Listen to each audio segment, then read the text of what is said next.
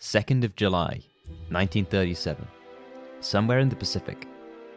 The crew of the US CGC Itasca, the US Coast Guard cutter, are ecstatic. They get to be part of history in the making. A world famous pilot is attempting the impossible, and they get to be there for it. Amelia Earhart, the famous aviatrix, is circumnavigating the globe via aeroplane. She's not the first to do it, but this is the most ambitious attempt yet with the fewest people. With her is Frederick Noonan, her navigator for the venture, and they're flying in a Lockheed Electra 10E, specifically modified for the journey. The Itasca's job is fairly simple. The last 20,000 miles or so have been relatively easy navigation wise, over land or following the coast mostly. But there's about 7,000 miles to go across the Pacific Ocean to complete the journey and pencil in the final piece of the puzzle. Noonan and Earhart herself are both good navigators, but doing so over open ocean can be difficult. You need to use all of the tools in your tool belt to keep an accurate reading of where you are, and if you mess up, then it can have catastrophic consequences. To that end, the Itasca's job is to make their next checkpoint, Howland Island, as easy to find as possible.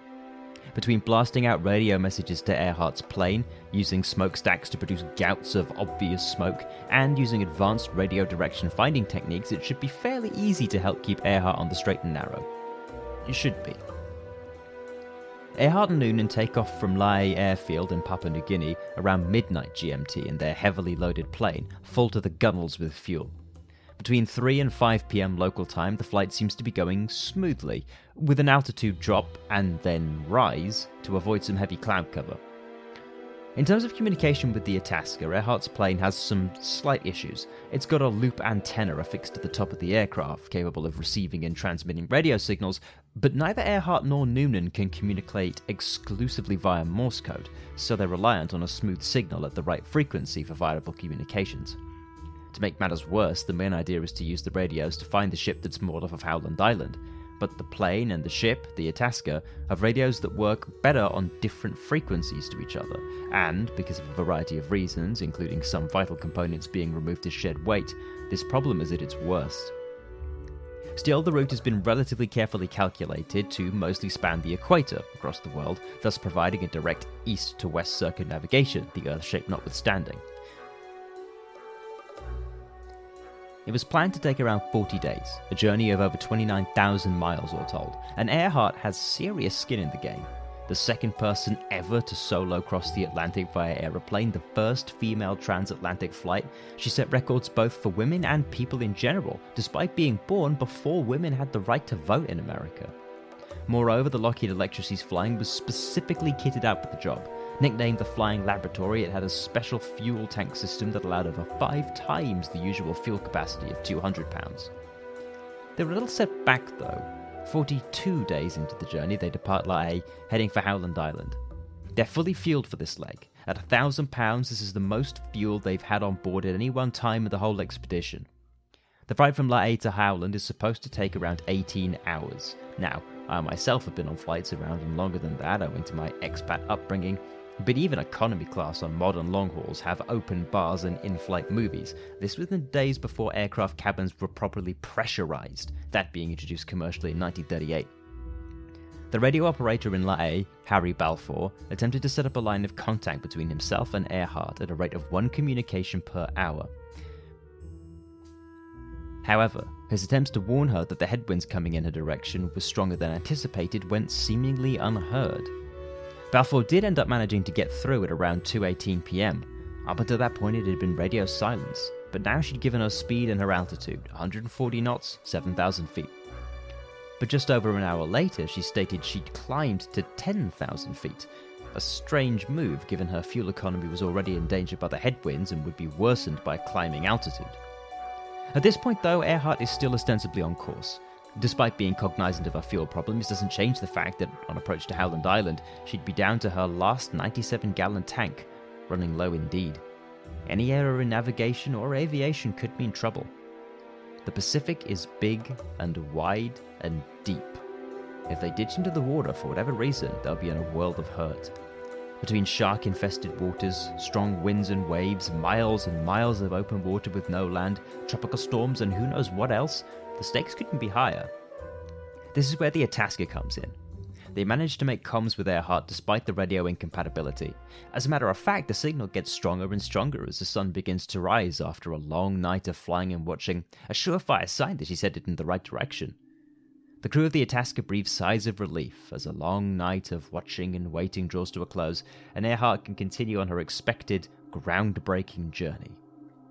The radio operator on the Itasca heads outside from the bridge onto the main deck of the cutter, He's been tracking the signal strength, and he and Earhart are in agreement. They should be close enough that he should be seeing her plane any minute now. As the sun starts to crest over the horizon, he's taking his cup of coffee and slowly enjoying it, relishing how he's about to be a part of this historic event. He doesn't realize how right he is. The first inkling comes when one minute turns to two, turns to five, turns to ten, turns to thirty. He goes back to his post and attempts at re-establishing comms, and Earhart confirms what he expects. Quote, We must be on you, but we can't see you. It must be cloud cover or some other weather blocking their ability to see one another, but this isn't good. Then, after a moment of discussion and update, gas is running low. That's not ideal. If she's right on top of them, but they can't see each other, then it means that she can't see Howland Island. And at this point, with the fuel levels that low, if she can't make a landing soon, there's gonna be a big problem. Something's to have to change for the better soon. Static cuts in. It's getting harder and harder to hear her. The radio operator on the Itasca leans in and at 8:43 a.m. he hears her last transmission. We are on line 157337. We will repeat message. We will repeat this message on 6210 kilocycles. Wait. Her voice is frantic, unusual given her famed calm under pressure. Something's got her worked up, and the radio operator can't help but feel the same way. Then he hears something coming through the static. It sounds like we're running north and south, but he can't be sure that it's Earhart. He starts to panic. If he can't re establish the comms, then Earhart might as well be flying blind. If she can't see the Itasca or the island, how's she supposed to land? And at this point, it's anyone's guess as to how much fuel she has, so time is of the essence. And then, silence. No more radio contact. The Itasca, and the world at large, never hears from Amelia Earhart ever again. When Earhart and Noonan fail to make their rendezvous on Howland Island, it becomes clear there's no way they could still be in the air, and the search parties go out. It's hard to understate how much of a celebrity Earhart is. This attempt is being watched all over the world for its technological and cultural significance. The Itasca begins its search. That's partly why it's here, after all. They look northwest of Howland Island, along the line that Earhart mentioned in her transmission, but they don't find anything. On the 7th of July, the USS Colorado searches southeast and the USS Lexington travels from San Diego and searches until the 18th of July. They find nothing. On the 5th of January 1939, Amelia Earhart, along with Frederick Noonan, are declared dead in absentia, missing presumed dead. It's a stunning coup to the world of aviation. Earhart was an inspiration to men and women alike, and set records that firmly cemented her as a household name even when she was alive. Her legacy continues to this day. In 2014, an American pilot, Amelia Rose Earhart, named after her, completed the very same flight plan in her memory. And Earhart's work as an early feminist helped shape the political opinions of the Americas for the better, proving that women were just as capable pilots and explorers as men. But sometimes these larger than life figures bite off more than they can chew. The crew of the Franklin expedition and Percy Fawcett could tell you as much in their own ways. That's the thing about exploration. There's always a risk, no matter how remote, that you won't come back. Richard Nixon, for instance, prepared a speech for the potential event that the Apollo 11 crew never came back from the moon. They did, but there was always a chance that they might not. And so Amelia Earhart passes into legend. The young girl from the Midwest dreaming of greater things, who within her own lifetime achieved an unparalleled level of career success and was a figure universally beloved and renowned. She made one final journey into the unknown and disappeared off the face of the earth. So, with that spirit of discovery that I hold dear to my own heart, we explore the mystery. Whatever happened to Amelia Earhart?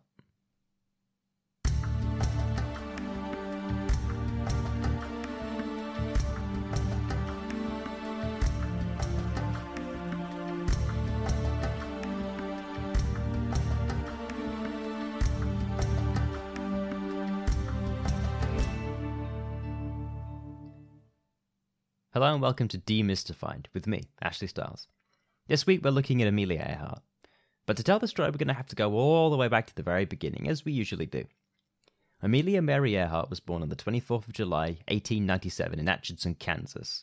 From an early age, she was shaped by her mother, who disapproved of the societally accepted notion that girls should be molded into obedient housewives. For instance, she was allowed to wear bloomers, an early form of women's trousers, and relished the freedom that other girls didn't have at the time.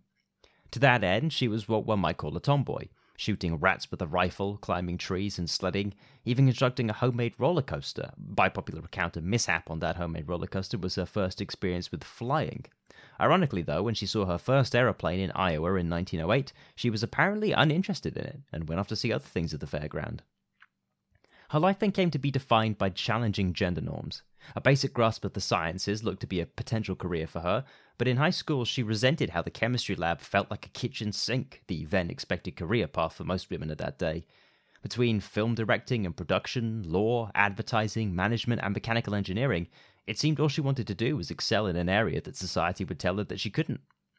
She found some work as a volunteer nurse in the closing days of the First World War and ended up contracting an illness while treating Spanish flu patients during the 1918 pandemic.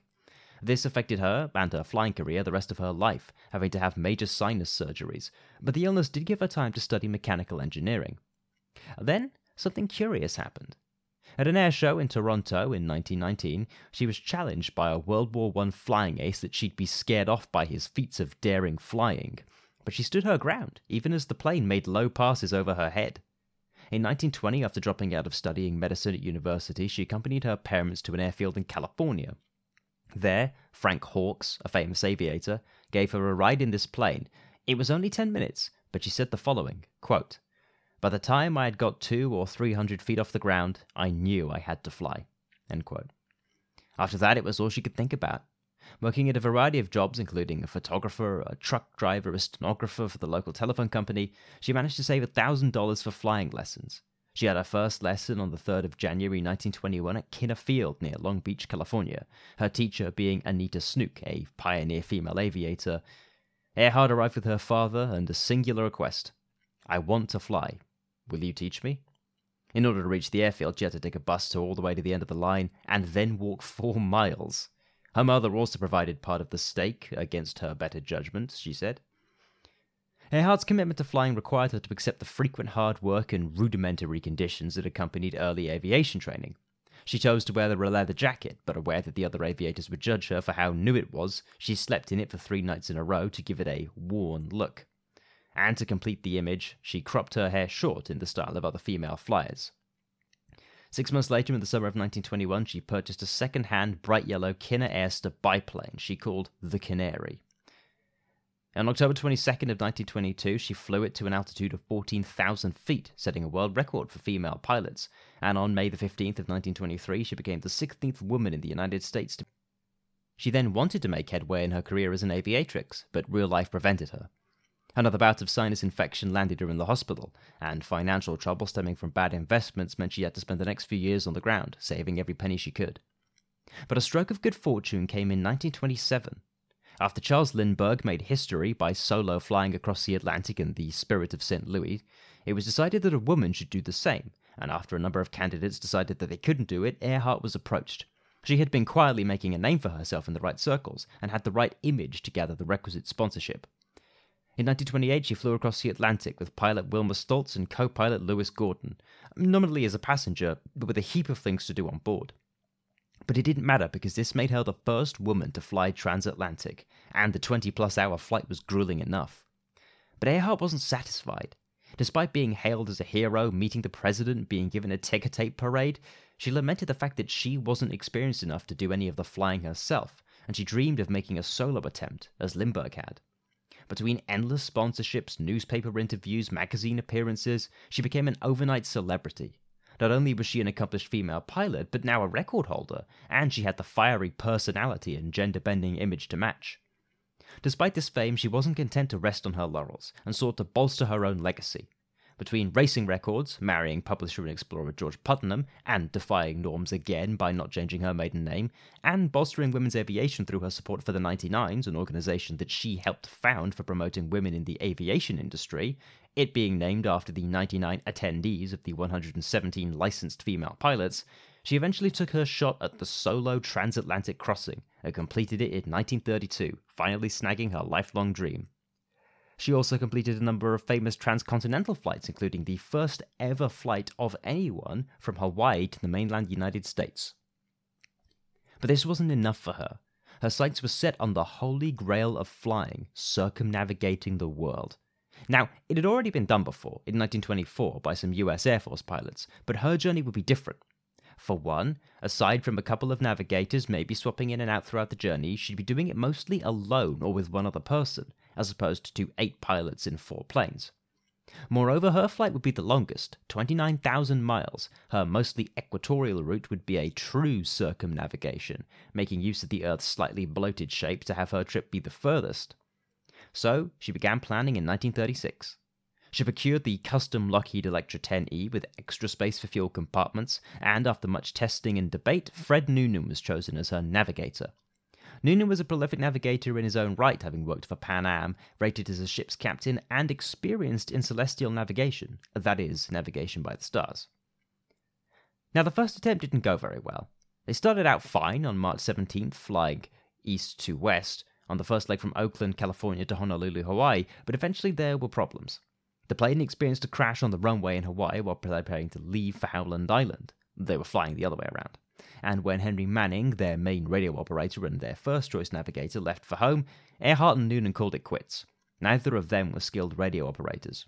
More on that later. Their next attempt started far more smoothly. The first leg from California to Florida was unannounced, but after reaching Florida, Earhart publicly made plain her intention to circumnavigate the world, drawing a furor of media frenzy.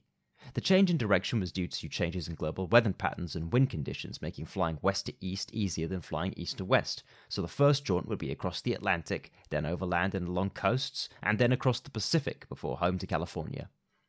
This time, however, it was just Earhart and Noonan. Neither Manning nor any of the other planned navigators or technical advisors were with them, and this was as close as Earhart was willing to go to her ultimate dream of solo flying. After all, safety is safety. Now, the fateful leg comes into view. Lae, Papua New Guinea to Howland Island, in the middle of the Pacific. She's loaded the plane up with fuel, despite projections that a slight cutting of fuel would save massively on weight, thus giving the plane a better overall range. She's the pilot, so her choice. The radio problems then come into play. Whilst Manning had been a skilled radio operator and well versed in Morse code, neither Earhart nor Noonan were as good as he, and thus when the radio problems kicked in, neither were able to account fully for them. Now, I could go into excruciating detail on the specific broadcast bands and hertz frequencies of the radio signals. I will try and condense this as much as I possibly can, and it does get seriously technical. At a very basic level, Earhart's plane had a radio antenna loop on the top, which was supposed to rotate and broadcast and receive radio signals.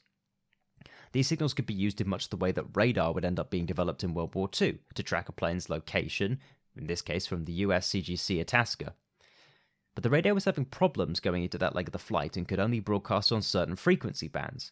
The Itasca could only pick up certain frequency bands on its radio equipment. On top of this, the Itasca and Earhart were using different time zones to calculate their locations, and believe it or not, it's a serious factor in navigation, hence tools like naval chronometers. You know, that old trope if a train leaves Boston at 3:15 p.m. traveling 80 miles an hour, it's warranted. You need to know what time you left and what time you want to get there and what speed you're going to know how far you've gone if you're marking yourself on the map with no visible landmarks. The loop antenna that I mentioned also comes into play. When operated beyond their designated frequencies, they lose the ability to receive and send directionality, thus making it harder and harder for the Itasca to accurately chart Earhart's position, and harder in turn for Earhart and Noonan to chart their own positions. So now we come to our fateful final flight, Earhart and Noonan tried to establish communication with the Itasca, their only real hope for finding Howland Island should their navigation prove insufficient, but the communication is too sketchy and isn't nearly enough for them to navigate by. After that final communication of their location, or possibly the north south addendum, they go silent. And that's the last the world ever hears of Amelia Earhart. Be issued a pilot's license. With all of that established, let's now dive into the theories. The first main theory, as you would expect, is that the plane ran out of fuel after failing to find Howland Island and Earhart crashed. Early skeptics pointed out that her fuel would have lasted her 24 hours in flight, but with the headwinds taken into account, that goes down to more like 20 hours, lining up with her cut off of the comms.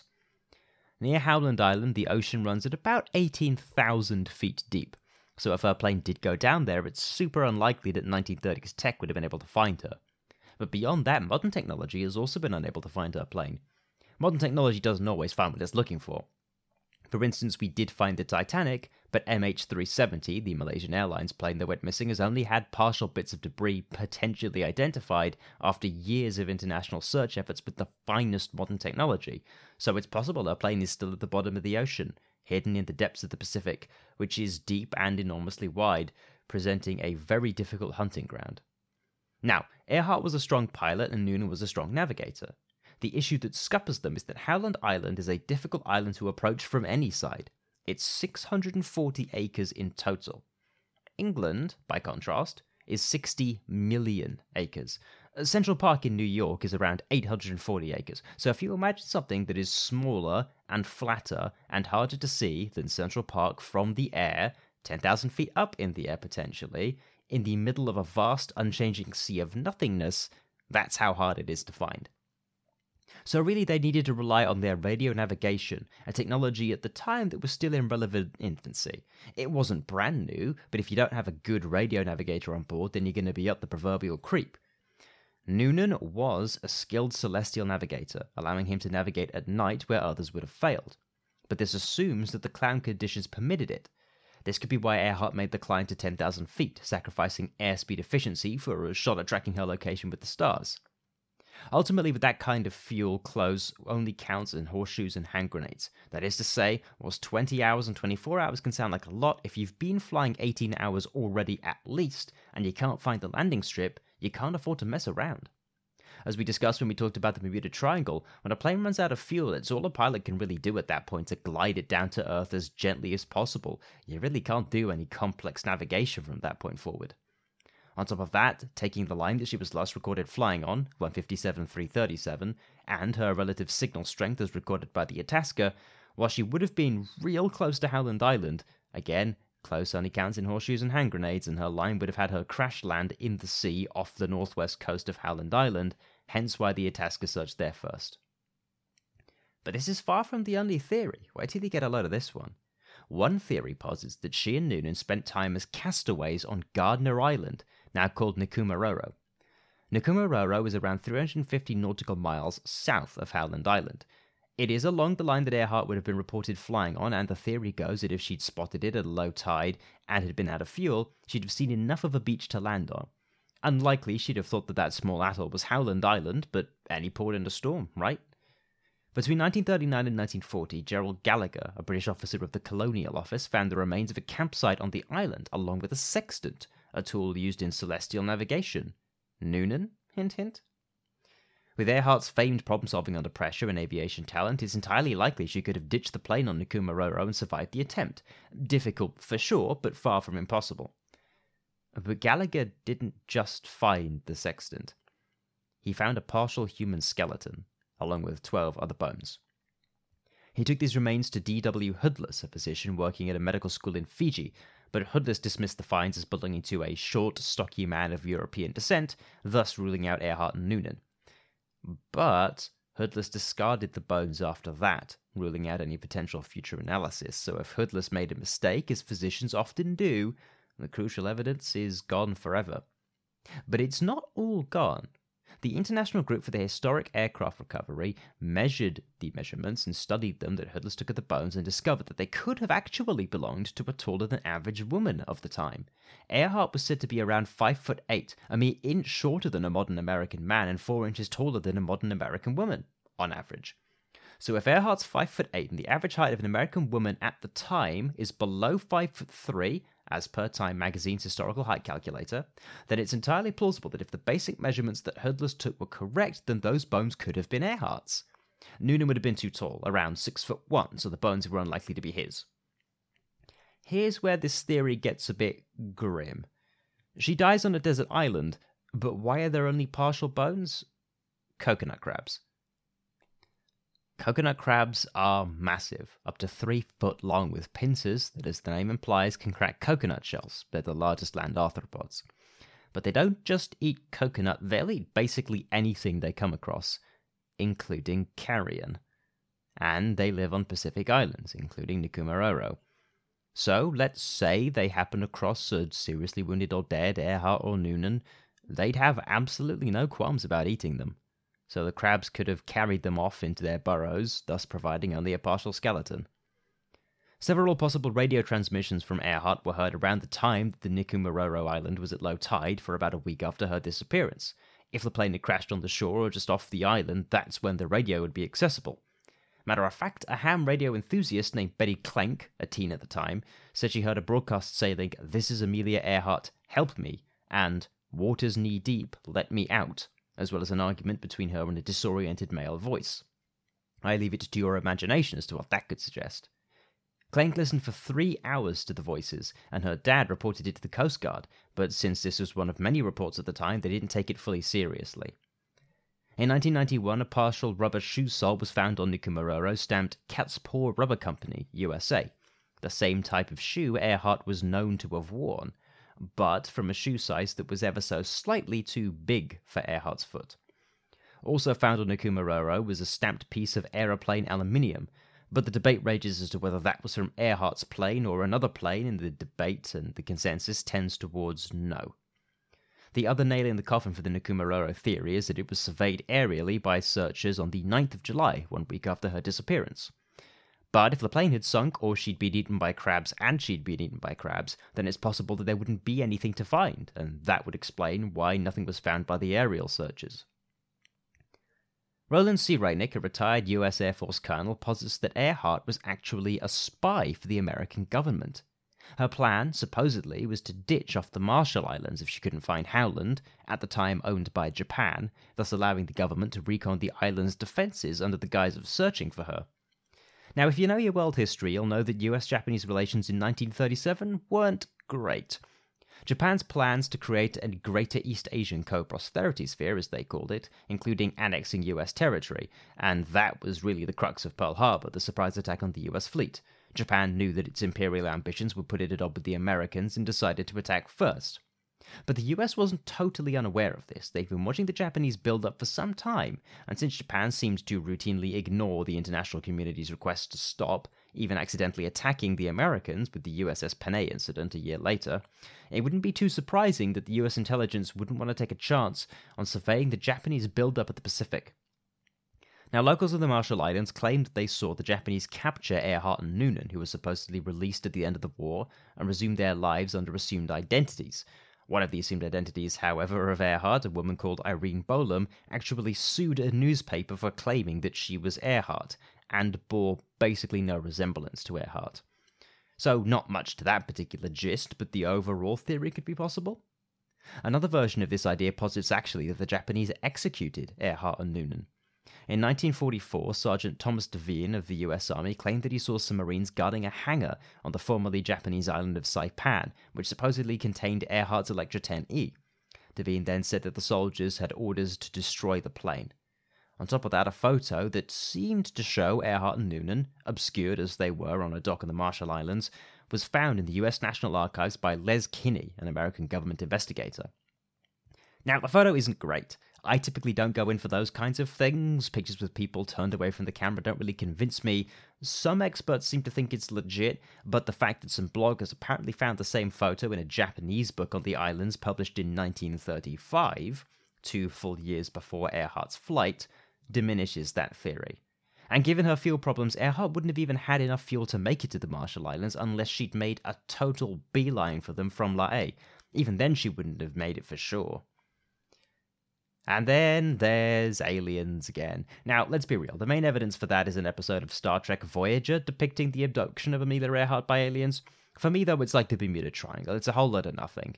It could have been, but it could have also been the hand of God, as drawn by Terry Gilliam in Monty Python the Holy Grail, grabbing her plane out of the sky to comical sound effects. I only really mention it again because, given that this podcast skirts the true crime genre, is no doubt there's going to be plenty of tinfoil hat wearers out there begging for me to say that it's aliens. It's not. I mean, here's the thing. Even when physical evidence is slim, there are still some theories that are definitely interesting that could have your belief suspended your disbelief rather, and could potentially show through, like the spy theory. Unlikely? Yeah, sure, but impossible? Definitely not. Especially if you know the political situation between the US and Japan at the time, I don't think it's at all unlikely that the US government would have approached Earhart and Noonan to recruit them for espionage efforts. I do think, though, that it's unlikely they'd ask them to crash land and risk capture to provide a pretense for the rescue or spy flights. Let's say, though, that the government asked Earhart to stray from her path to see if the Japanese Navy was on maneuvers, and maybe she wasted too much fuel and crashed. Totally plausible, if equally totally unsubstantiated.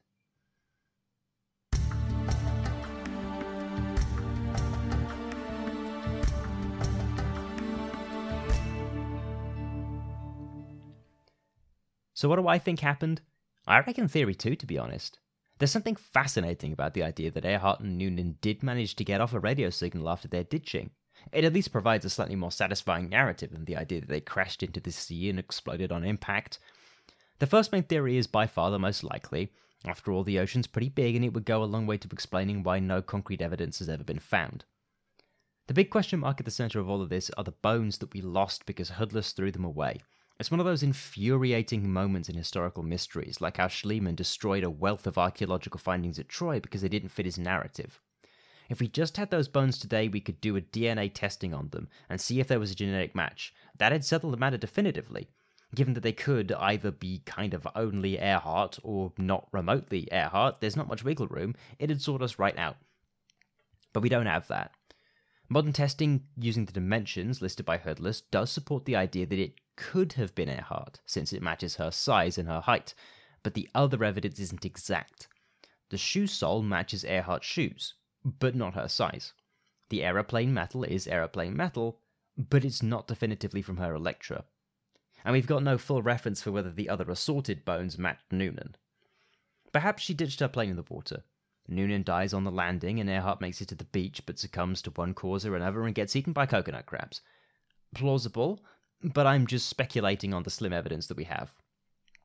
I don't buy into the spy theory, really. It makes more sense than those in the crackpot category, but it's just a matter of physics.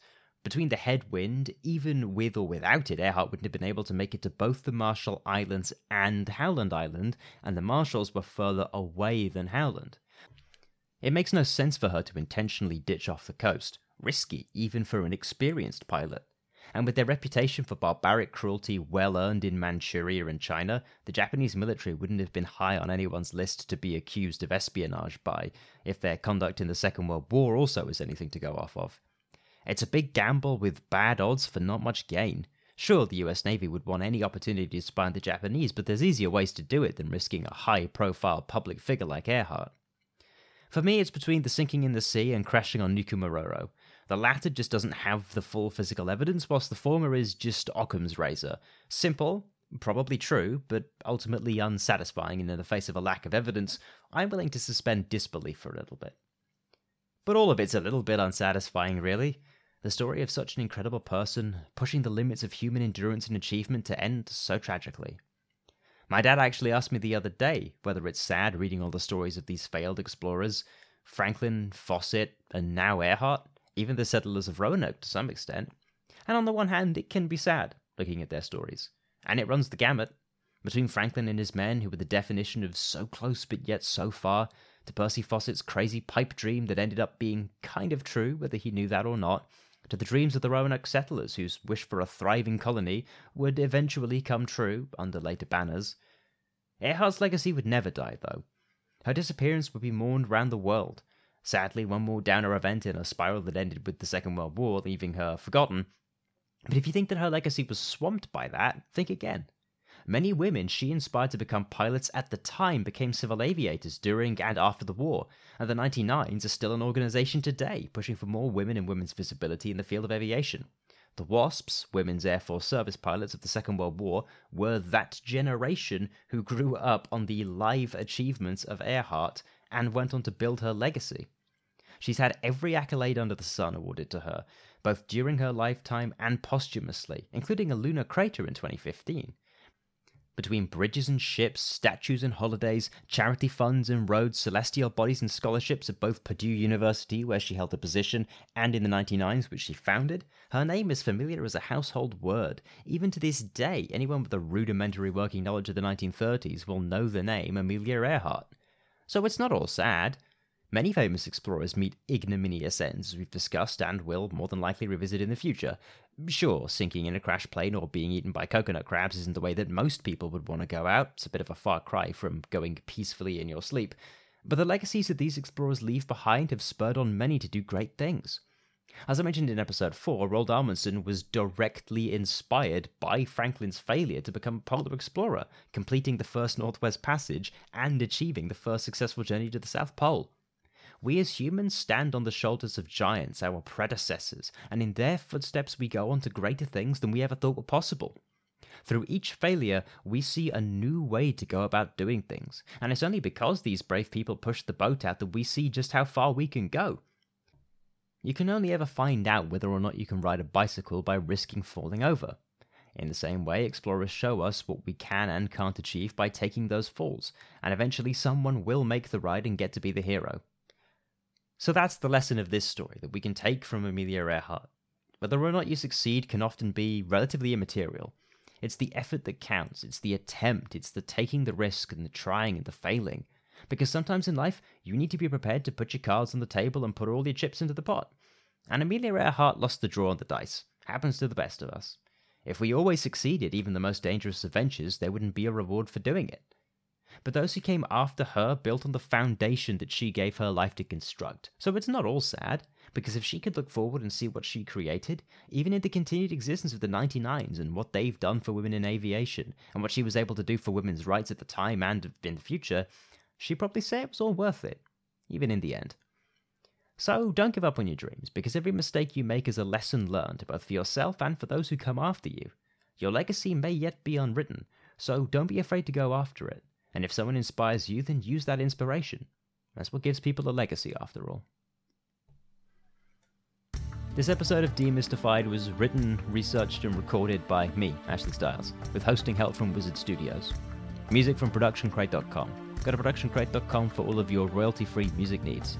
Thanks for listening, and we'll see you next time.